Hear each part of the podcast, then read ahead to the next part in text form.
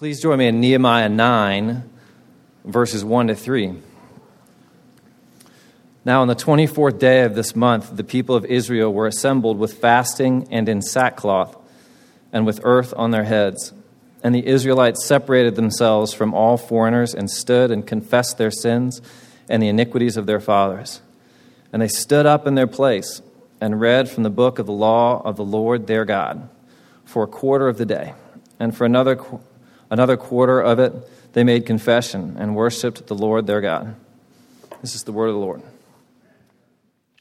I'm Howard Brown, the pastor here at Christ Central Church, and a couple things before we get started this morning.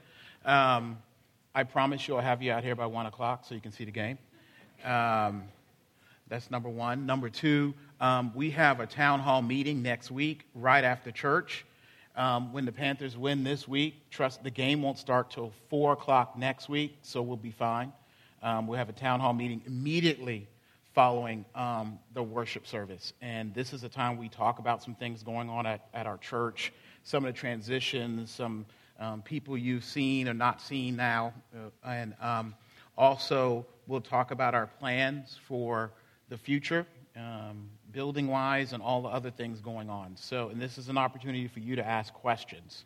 I think we need to come together as a church, be willing to be open and ask questions, and share some things with you as leadership um, so that we can move forward in, in trust of the Lord. Um, the other thing I want to bring up is the Bible studies. The learning communities, rather, have started up again in the morning. Uh, the men's learning community, I'm helping lead that um, with uh, Phil Prince and Charles McKnight, and we're doing Paul Tripp's ha- uh, house. Paul Tripp's book, Broken um, Down House. And um, that study has not actually begun yet because Amazon took too long to deliver the books and um, something about weather in the Northeast, snow, and all that stuff. Um, so that if you're a man and you're in here, please um, do your best to come to that Bible study. We started out strong last time, and it's it's going to get much better as we begin to take our faith and apply it to restoring our personal lives and the world around us. Um, and the women's Bible study, the learning community, is going on um, at the same time on Sunday morning. So it's a family affair. affair. There's stuff for children, and there's child care provided. So um, that is 8:45 on Sunday. So uh, please be aware of that, and I hope to see you there. So this morning, as we look at Nehemiah 9th chapter, you might have the longest scripture printed out in the history of Christ Central Church. So you should feel privileged. But I would not have done this if I didn't think it was necessary um, necessary for you to get an extraordinary truth from God's Word. And so, by any means necessary, you have before you the full context for your good and God's glory. And much like the genealogy that we saw in the message Charles preached a couple weeks ago from Matthew, this long dialogue of history is of utter importance to Israelites and with that, their ability to relate and connect with their God. Last week, God's people gathered to party. This week, as so happens after like our own New Year's celebrations, they come together to repent and make resolution. And what reads, if you were to read chapter 9, and we're going to read a good bit of it, I'm going to do a lot of the reading today. What reads here like a seesaw relationship between God and his people is the stuff behind their, their and our ability and motivation to go to God and confess our sins with each other before God. What you see here in Nehemiah is the blueprint if you will, for our own corporate confession and assurance that we do every week in our worship service here at Christ Central Church. But I believe for, for, for many of us, uh, uh, uh the confession of sins and repentance has lost its way and lost its right stimulus. Yet, confession of our sins and assurance that we're forgiven is one of the greatest privileges given to God for his, given from God for his people. We must become people who confess their sins and live in and receive God's forgiveness. And while it is easy When we read the law, like we did reading the Ten Commandments this morning, like these people Nehemiah did, it, when we confess our sins, it, you know, we slip into making confessing of our sins and ceremonies of confession, like we see here in Nehemiah, about our lack of commitment primarily. But this passage, as we will see, is urging against everything in us to not condemn ourselves or even focus primarily on our mistakes. See, we should not repent because of our lack of commitment only, but because of the biblical story and truth of God's commitment. You know why you can repent? Because of the God, because the God of the Bible is committed. Because the God of the God of the Bible is committed to his holy purposes, number one, committed to his holy people, secondly, and finally committed to his holy plan. It's the stuff of confession. The other night I was leaving a church meeting and it came up that, that Christ Central Church could, uh, you know, with its potential move, if we move from this place, become more eclectic with more nationalities and more people groups. And I was like, wait a minute.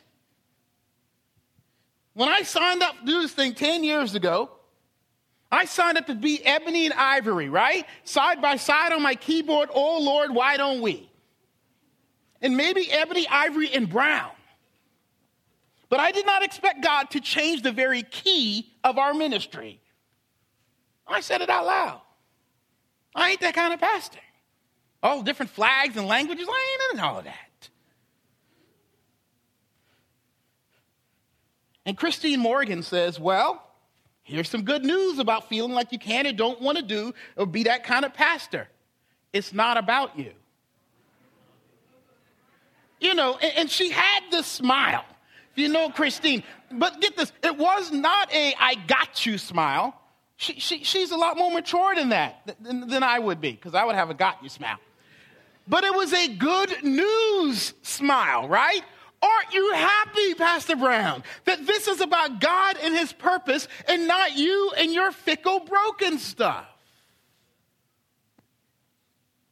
And that speaks to the first thing about God and our ability to repent and confess our sins and turn to Him.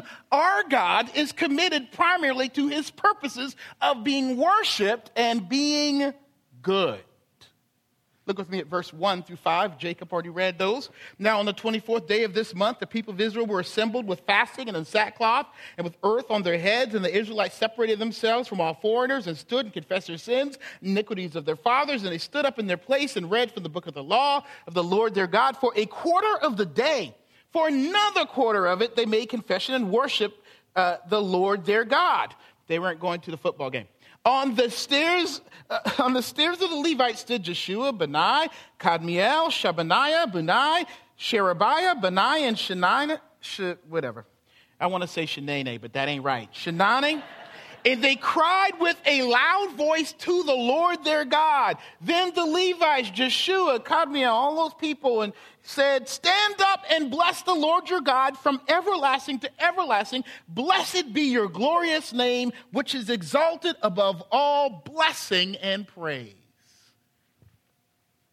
The start and basis of their confession was not about their ability to express woe for their sin but woe, right? Woe and wow for God, as in woe and wow, look at who you are and how we have sinned against that incredibleness, right? They are called to be more impressed with God and his purposes than themselves and their sin.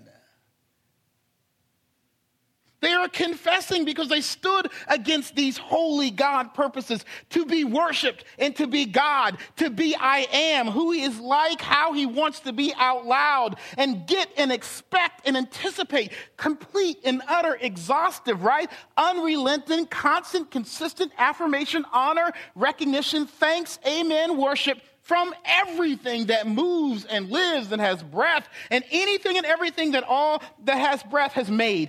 God is committed to being worshiped and he is on a mission with holy method to get that out of all people, especially his people.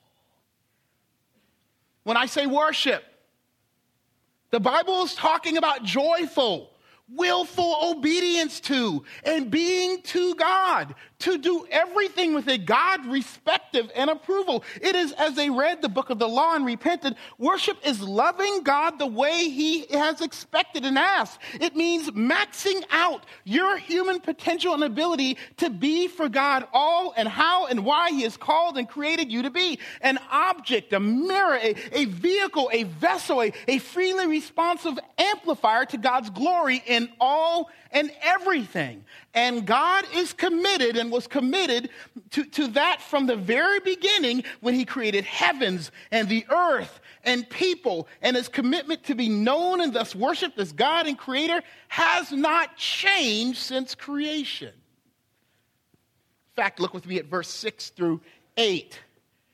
They say, You are the Lord, you alone this is worship going on, right? You, you, have made heaven. They're standing in sackcloth and ashes. They're repenting. The, the heaven and the, the heaven of heavens with all their host, the earth and all that is on it, the seas and all that is in them. And you preserve all of them. And the hosts of heaven worship you. You are the Lord, the God who chose Abram and brought him out of Ur uh, of the, of the Chaldeans and, and gave him the name Abraham. You found his heart faithful before you and made him the covenant made him the covenant to give his offspring the land of Canaanite, the Hittite, the Amorite, the Perizzite, the Jebusite, and the Ger- Gerashite. And you have kept your promise, for you are righteous. It might not be completely evident in this reading, but by bringing up the creation stuff, the Bible is saying not only is God holy purposes to be worshiped, but simply to be good. To be good and lay that goodness onto his creation in all things and all people. That God has been committed from the beginning to take his goodness, which is the expression of his holy character and glory he has, and visiting and touching all who and all that he has made with it. With the main focus being good to his people. And what is good? God alone and what He alone desires and expresses in the Bible for our lives. So, guess what? Sin is a rejection of God's being good to us and on us and in this world. Our world is so broken and messed up that is hard for us to see. I, look around and wonder and, and accept and recognize that among God's holy purposes is not condemnation and the human view of judgment, but goodness. Which may mean when badness comes in, in conflict with, with our version of goodness, or our version of goodness comes in contact with God's, comes in contact with God's committed goodness, it may create conflict. One thing we should recognize in seeing and owning our sin is that God's goodness is not always our goodness, but His goodness is bigger and better and holier and stronger. And, and, He will not let His commitment to be good to us and in this world fail, even if that means things going badly for you. He is God, a, a good God, and God will be good no matter what. So it's simple. Let God be good to you. Let, go of your own good, your commitment to being good by all by yourself and for yourself and for your own. It will not, let me, let me make this clear. It will not outlast or be better for you in the long run than a wholly committed God's good for you and the world. And that is what Nehemiah is saying here, is that we repent and we are sorry for living outside of God's good and thus outside of his holy purposes. But their sin was deeper than just that as we read this passage. Because the people confessing their sins here were, were what I call peculiar and holy. Not only what I call it, this is what the Bible calls them peculiar and holy people. This is who's confessing their sins. Meaning this that God was committed to them in a peculiar and special way, committed to blessing them, This is what it meant to be a peculiar and holy people. Blessing them, get this, even though they, as a people, would fail to worship him and would at critical times forget his goodness. A peculiar people, sure, but an even more peculiar God who would be committed to people like that. We would not be off to suggest as we read this passage from our human view that God likes bad relationships or a good relationship with bad people. He is committed to blessing folks, beginning as this passage does with Abraham and going through their present situation. He's committed to blessing folks who fail and forget him. Okay? Hang with me as we read God's commitment. It's going to take a little bit of while, little while. But I want you to see how he blesses people who fail and forget him. So Jacob didn't read it, but I'm going to read it. Does God bless? Is God committed to blessing people like you and me who fail him, fail to worship, and forget his goodness? Look with me at verse 7. Hang in there, hang in there. Let it fill up your thoughts about God's commitment towards you. You are the Lord, the God who chose Abram and brought him out of the Ur of the Chaldeans and gave him the name Abram. You found his heart faithful before you and made with him the covenant to give his offspring to the land of the Canaanite, the Hittite, the Amorite, the Perizzite, the Jebusite, and the Girgashite. You have kept your promise to bless, that is, for you are righteous. Then it says, And you saw the affliction of our fathers in Egypt and heard their cry at the Red Sea. And you performed signs and wonders against Pharaoh and all the servants and all the people's land, for you knew they, were act- they acted arrogantly against our fathers. And you made a name for yourself as it is to this day. And you divided the Red Sea before them. So they went through the midst of the sea on dry land, and you cast their pursuers in the depths and, and, and, a stone into mighty waters. By a pillar of cloud, Lord, you led them in the day, and by a pillar of fire in the night to light for them the way in which they should go. You came down on Mount Sinai and spoke with them from heaven and gave them right rules and true laws and good statutes and, and commandments. And you made them to know your holy Sabbath and commanded them and commanded them commandments and statutes and the law by Moses your servant. You gave them bread from heaven and, and, and heaven for their hunger and brought water uh, for them out of the rock for their thirst. And you told them to go into, in to possess the land that you had sworn to give them. But they and our fathers acted presumptuously and stiffened their neck and did not obey your commandments. They refused to obey and were not mindful of the wonders that you performed among them, but they stiffened their neck and appointed a leader to return to their slavery in Egypt. But you are a God ready to forgive, gracious, merciful, slow to anger, and abounding in steadfast love, and you did not forsake them, even when they had made for themselves a golden calf and said, This is your God who brought you up out of Egypt, and had committed great blasphemies. You and your great mercies did not forsake them in the wilderness. The pillar of cloud to lead them in the way did not depart from them. The, the way by which they should go. You gave them your good spirit to instruct them and did not withhold your manna from their mouth and gave them water for their thirst. Forty years you sustained them in the wilderness and they lacked nothing. Their clothes did not wear out and their feet did not swell. And you gave them kingdoms and peoples and allotted to them every corner. So they took possession of the land of Sihon, king of Heshbon, and, and the land of Og, king of Bashan. You, you multiplied their children as the stars of the heaven, and you brought them into the land that you had told their fathers to enter and possess, possess, excuse me. So the descendants went in and possessed the land. And you, Lord, you subdued before them the inhabitants of the land, the Canaanites, and, and you gave them into their hand with their kings and the peoples of the land that they might do with them as they would. And they captured fortified cities and a rich land and took possession of houses full of all good things cisterns, already hewn, vineyards, olive orchards, and fruit trees in abundance. So they ate and were filled and became fat and delighted themselves in your great goodness.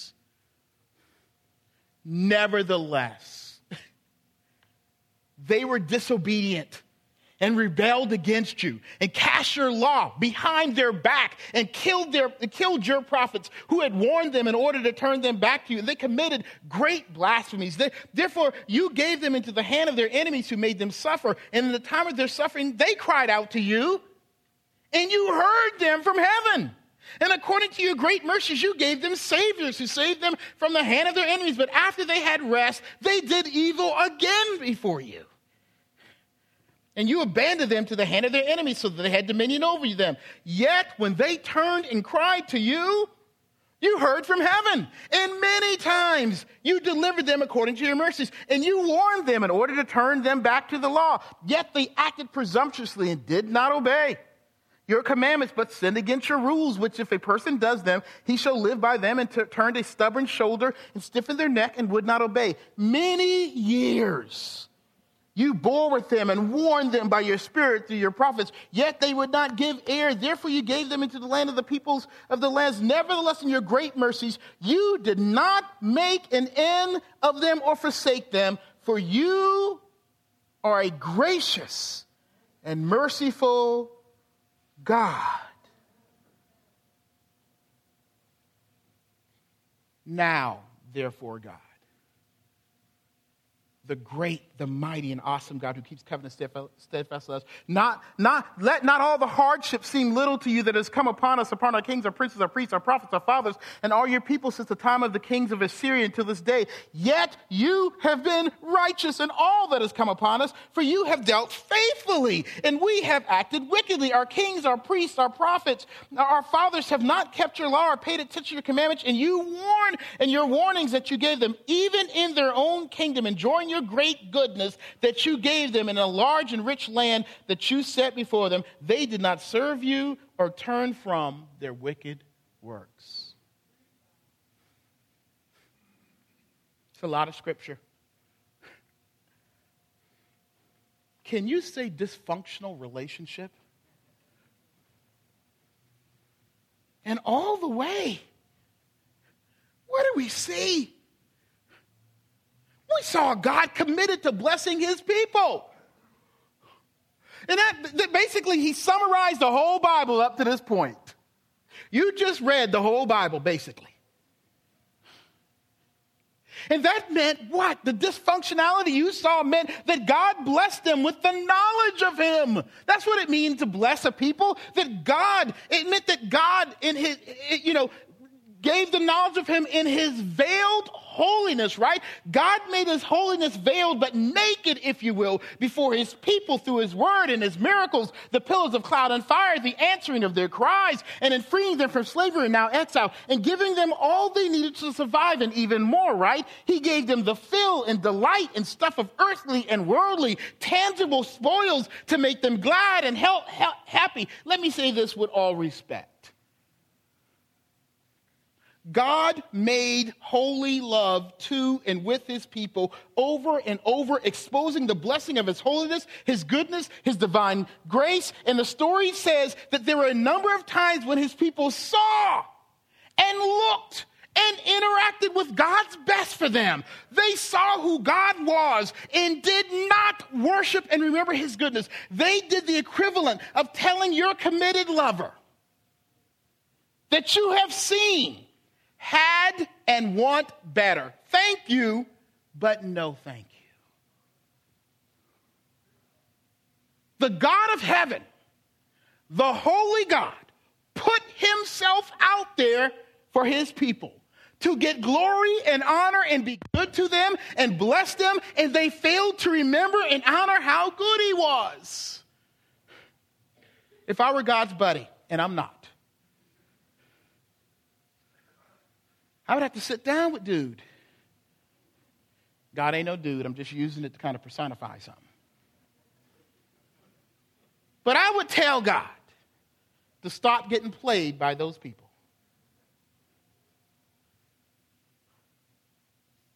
if I look at Christianity, I know some of y'all and some of y'all know me. I would have to tell God to leave y'all alone. But this is not about God getting played. This was and is how God plays it, right? His people might fail and forget, but this is not about their failure or God's failure or forgetfulness, but his commitment to remember and bless his people according to his promise. He was and is committed to blessing his people powerfully out of their sin predicaments, which meant exposing and revealing his saving, rescuing holiness again and again, and putting himself and his stuff and his holy stuff and blessing out there for and to them again and again. And again, one thing for sure, God is committed to blessing you and me. People like you and me who fail to worship Him like He should and who forget just how good He is and has been to us in the past. Look how we act. Look at how we live. We get up every morning expecting everything to be all right. And when something go wrong, oh my God, oh Jesus, you don't love me. We get bitter and mad. Look at us. Every day around between six and eight, most of us, we expected to eat. I even get mad. Kelly, where's the food? Looking grumpy. Look how we act. When we turn the key to the ignition and the, all, most of y'all in there have a car, you expect it to start. You expect that dial to go up to, to midway or even full. Look at us. Look at you getting up in the morning with somebody beside you who love you who shouldn't even love you no more. Look, look at how we live. Think about the things we concentrate our money and energy on day in and day out, like the story we see in Nehemiah. If we were to take your story and make a short movie out of it, it would look just like chapter 9. And if you claim to be Jesus's, God is and has been committed to blessing you with this great and awesome goodness, to letting you into the intimate place reserved for his children. He has an eye for you, right? God will always bless you if you're his. He will never ever withhold his goodness, the goodness and blessing of his parenting he has for you according to this history we see in the scripture, regardless of the circumstances. If you are blessed to be his child, he is committed to blessing you you.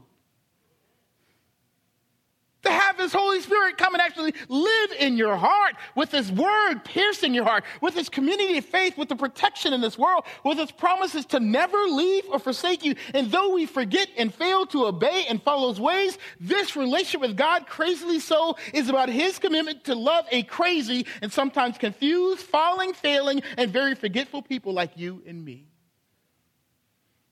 That is what the gospel is. That is what the story is all about. A crazy love story. But before we put God in the same category as some of y'all possessive, self centered end of the world, gotta have you, baby, or will kill or die to have you know my love. Let me tell you, God's love is way worse than that. Just look at what God is committed to after his holy purpose and holy people a holy plan to save his people and have them and then be the savior of his people. Look at how he deals with having his people failing to worship him and remember his goodness while still having a commitment to his holy purpose of being worshiped and good. Look with me at verse 17 real quick. We're going to run through these. They refused to obey and were not mindful of the wonders that you performed among them but they stiffened their neck and appointed a leader to return, to return them to the slavery you delivered them from, God. Okay. But you are a God ready to forgive, gracious and merciful, slow to anger, and abounding in steadfast love, and you did not forsake them. Then, verse 19.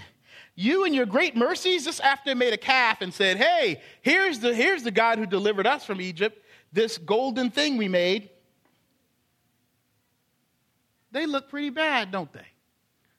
We ain't no better. We do the same thing.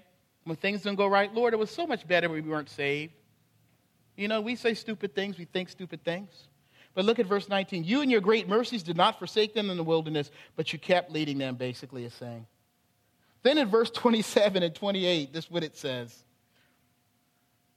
You gave them up to the hand of their enemies who made them suffer, and in the time of their suffering, they cried out to you and you heard from heaven, and according to your great mercies, you gave them saviors who saved them from the hand of their enemies. But after they had rest, they, they, they, did evil again before you, and you abandoned them to the hand of their enemies, so that they had dominion over them. Yet when they turned and cried to you, you heard from heaven, and many times you delivered them according to your mercies. Finally, verse 31. Many years you bore with them and warned, warned them by your spirit through the prophets, yet you would not give ear. Therefore, you gave them into the hand of the peoples of their lands. Nevertheless, in your great mercies, you did not make an end of them or forsake them, for you are a gracious and merciful God. You know what the regular response to people who you bless and then they forget and fail to be grateful and even stab you in the back? With that very blessing you gave them? You bless them out, right? You don't bless them, you bless them out. Right? Well, I don't want to completely skip over the fact that part of the blessing was that God disciplined them and punished them like a good parent, allowing them to experience the grounding and spankings of slavery, exile, and wandering in the desert. But I want to focus on this. He didn't keep them punished until they were condemned.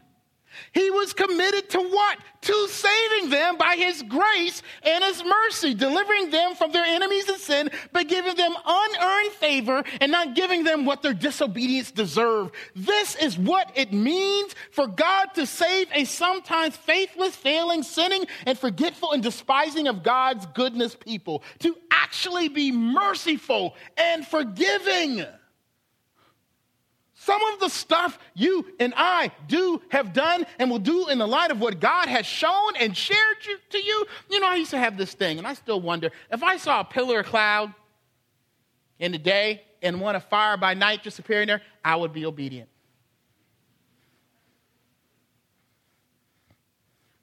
Don't fool yourself. God has been good enough and blessed you enough for you to, to be described as doing things that are unthinkable and unforgivable in the light of his goodness. Especially some of you who claim to be his people. Oh, Jesus saved me. I, I should have been condemned to hell. I sh- you know, blah, blah, blah, blah, blah, blah. And you still sin? You still forget? You, man, let me tell you, evangelical Christians are some of the most ungrateful people in the world. And they're always moping and miserable when things don't go right. They want it to work out. They're omnicompetent. Why is it? And it, it is sort of ungratefulness to God. You know, God should have let some of us Christian brats have our way and then let our sin in this world we have turned on Him to have its way with us. Some of us should be dead right now. Sometimes I wake up and I think, the way I treated God this morning, why am I living? I'm scared. Some of you should not be sitting in here in your right mind. That thing you went through, that should have taken you to the other side. Right, right. You, you, you should be more addicted and more trapped than you are right now. Some of us should be in jail or friendless. Some of the things you did should have made you a fool and kept you foolish and lost and in the dark, or disabled you with emotional and mental and spiritual damage. Man, your kids should not even know what a Bible is, much less claim your God after what some of your families were involved in and did and suffered from. All the abuse and mental illness and substance abuse and bad body and mom and daddy overworking and self image stuff, and you and I inherited that stuff and handled it poorly and sinfully but God, by his grace and mercy, committed to saving you from our sins, which is justifying, sanctifying, glorifying us, to free people like me and you and enjoy him and his world and life again and again and over and over and deeper and stronger and finally and forever. But remember, confession of sin and assurance of forgiveness is about God's commitment and not ours. We confess and seek forgiveness because God is so committed to being worshiped and good and blessing. But the Israelites appear to close the deal with their promise and commitment themselves. Appear to. Look at the final verse here, verse 38. This way, right? What's going on? I got my plug acting up or something? Because of all this, we make a firm covenant in writing. On the sealed document are the names of our princes, our Levites, and our priests. And basically, they're saying, we're not going to mess up again.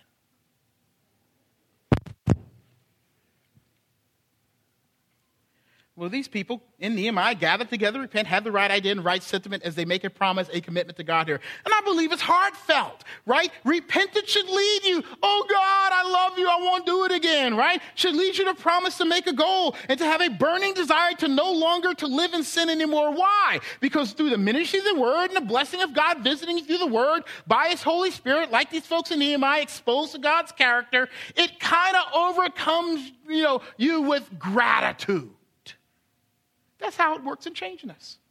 By signing and making a public vow or promise to God, though, is very dangerous. Because it meant suffering and taking the sin penalty if it's not kept. What are these people thinking? What are we thinking? Lord, we promise we won't do it again. Uh, We've done that, and I think our faith gets weak because we think that's the thing that holds our commitment with God together. I'm sorry, Lord. And then, you know, three days later, I'm sorry, Lord. And then two days later, I'm sorry I did it twice, Lord. You know, it's, it, we think that's it, and we're like, man, this Christianity isn't true. That's because your confession is based on your vow. And your confession is not based on your vow ultimately. Now, is it right to say, Lord, I'm sorry, I won't sin anymore? Yes, it is. Because that is the motivation of our faith. We want to please our God. And that is a changing of the heart. Every, you know, it's like winding something that's going to take a long, the rest of your life to wind. It's wind it a little bit more. But that is not the thing that holds your faith together. Because if it were, you would stop confessing your sins. You would stop being sorry for what you did. You would turn to this apathetic kind of Christianity. Well, I've done it so many times, I'm not even going to try anymore. The reason we become like that is because we think that that final, that that name we put on a list is the final thing that's going to hold this thing together, and it is not.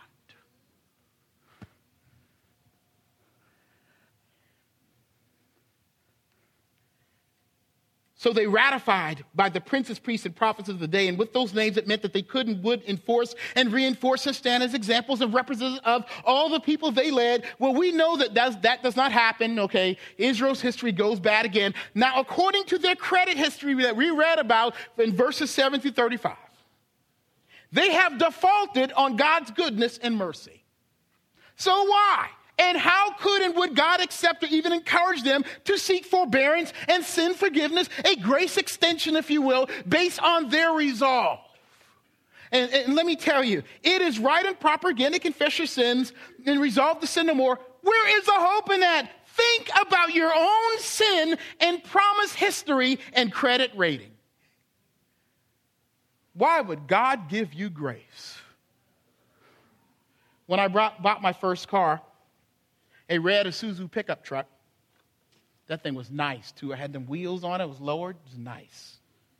Back in the day when that wasn't country, that was good.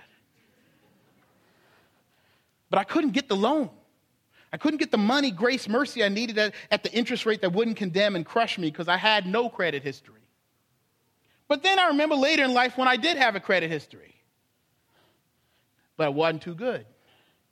In both cases, I needed someone with a good credit and good history to co sign, to underwrite my promise that my history said that I would default on. And that underwriter co-signer would be obligated to the bank blessing us with a loan and be obligated, linked in legal relationship with me, committed to me in my debts. When we look at the history of Israel, there was only one who could co-sign and underwrite their salvation, their forgiveness, and that ironically was God himself. You see, when they signed and sealed that promise to God, it was their prophets, priests, and kings' names. But what God did is that He made sure that they have one more name on the vow that made all the difference Jesus. God come as one of them, prophet, priest, and king of Israel, and God in the flesh made the difference. And boy, it brings a whole new meaning to the word underwritten, co signed, and guaranteed. The prophet, priest, and king Jesus signed his name with blood below theirs when he came as one of their descendants, and now our Lord and King, that he would pay for all they defaulted on and now confess, that he would be their righteousness when they forgot and failed, that he would be the holder and the inheritance as a blessing for them that they rejected. God committed Jesus, his son, for the plan of salvation to be the guarantor and underwriter in his blood for all that we confess and all that we promise to do no more. Now, think about all that. Think about what you would say again to a friend in a bad so called love relationship. To have this man or to have this woman, you're humiliating yourself. You're just being used. You are a slave of love for them. You're losing your dignity for them. You, you don't love, they don't love you like you love them. I tried all of that. You are probably crazy enough to die for them. You sound like you need to be committed with that kind of foolish love. God was so committed to getting what he wanted out of us that in Jesus, he did humiliate himself. He did use himself. He did become a, a, slave to our sin. He did lose his dignity. He died to express and accomplish his commitment to his purposes, his people, and his plan. And in that commitment, that calls us and commits us to God to be sorrowful for our sin to have confidence, to seek mercy and forgiveness, and to seek and work to change, to sin no more, knowing that you stand in the grace of Jesus Christ so that no matter what, because of God's commitment, that He's committed to not and will never leave or forsake us when we, His people in Christ, are burdened and struggling and fighting and confessing over and over and admitting and turning away to Him in our brokenness and sin. I don't care how many payments you have missed in worshiping God, or how much sin, debt, or depth you burden yourself, or how bad it is, or how long it has been in going, you know, going to God, or how impossible it seems, or, or how disappointing your ability to change is. Confess Repent. Lay it out there. Let it go. God is a committed to God people, to people like you and me, the message and revelation of who God is and what he did in Jesus Christ is here and true and a story of a committed God.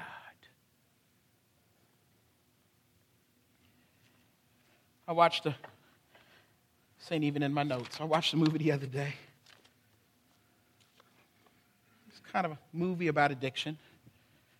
I'm not going to tell you the name of the movie because I don't think you should watch it. I'm not sure everybody should watch it, put it that way. I just remember this guy, he was doing some really bad things. It was funny. He said, I love this, and I love this, and I love that. And the three things he mentioned he loved were all very sinful things. and then he says, and I love my church, and my God. and every time he'd go through this cycle, right? Doing the wrong thing, doing the wrong doing thing, and then going to the priest for confession. And I looked at this, I'm like, this is stupid. Because there's no life change for him. And I think there's some reality in the fact that we need to look at our lives and see whether really the Lord, whether things are really moving, if we're not taking advantage of or not really being sorrowful for our sin. But one thing hit me there that I think Protestants especially, can miss out on. Never, ever, if you claim to be Christ, get tired of confessing your sins. Never, ever. When that guy left that confession booth, he was absolved. So much so he went and did it again, right? Now we got we to work on some of that. But you need to go to the confessional booth before the Lord and possibly with others. We need to learn from our Catholic brothers and sisters. You never stop believing that God forgives sins. And when you walk out from confessing your sins, you are forgiven because of His commitment to you, not your ability and commitment to make it right. He is your priest, your high priest. And he never is closed for business. You can always go in the booth of righteousness before him and confess.